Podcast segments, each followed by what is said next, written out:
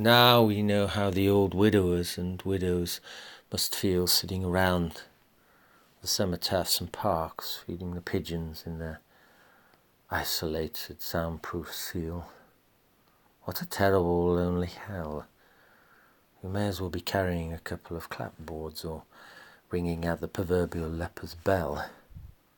The TV and the telephone seem to have become our only friend as we idle alone through the churchyard to a charity shop on a mercy mission of make do and mend. It's almost like a state of war as we mill around on meagre rations, listening to the corona casualties come in as though there be some football league score. The old and the meek, they stand across the street, not daring to come close. They shout their salutations till their voices are too hoarse to speak. The infected, they are given a telephone tag that signals the location of this leporiah. Make sure they don't stray out of their solitary confinement gulag.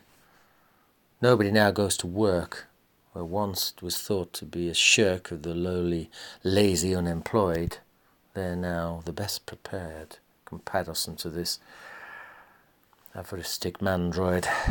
Steadily, I think we shall segregate into two separatist camps, one being the immaculate cleans and the other the COVID carrying 19s.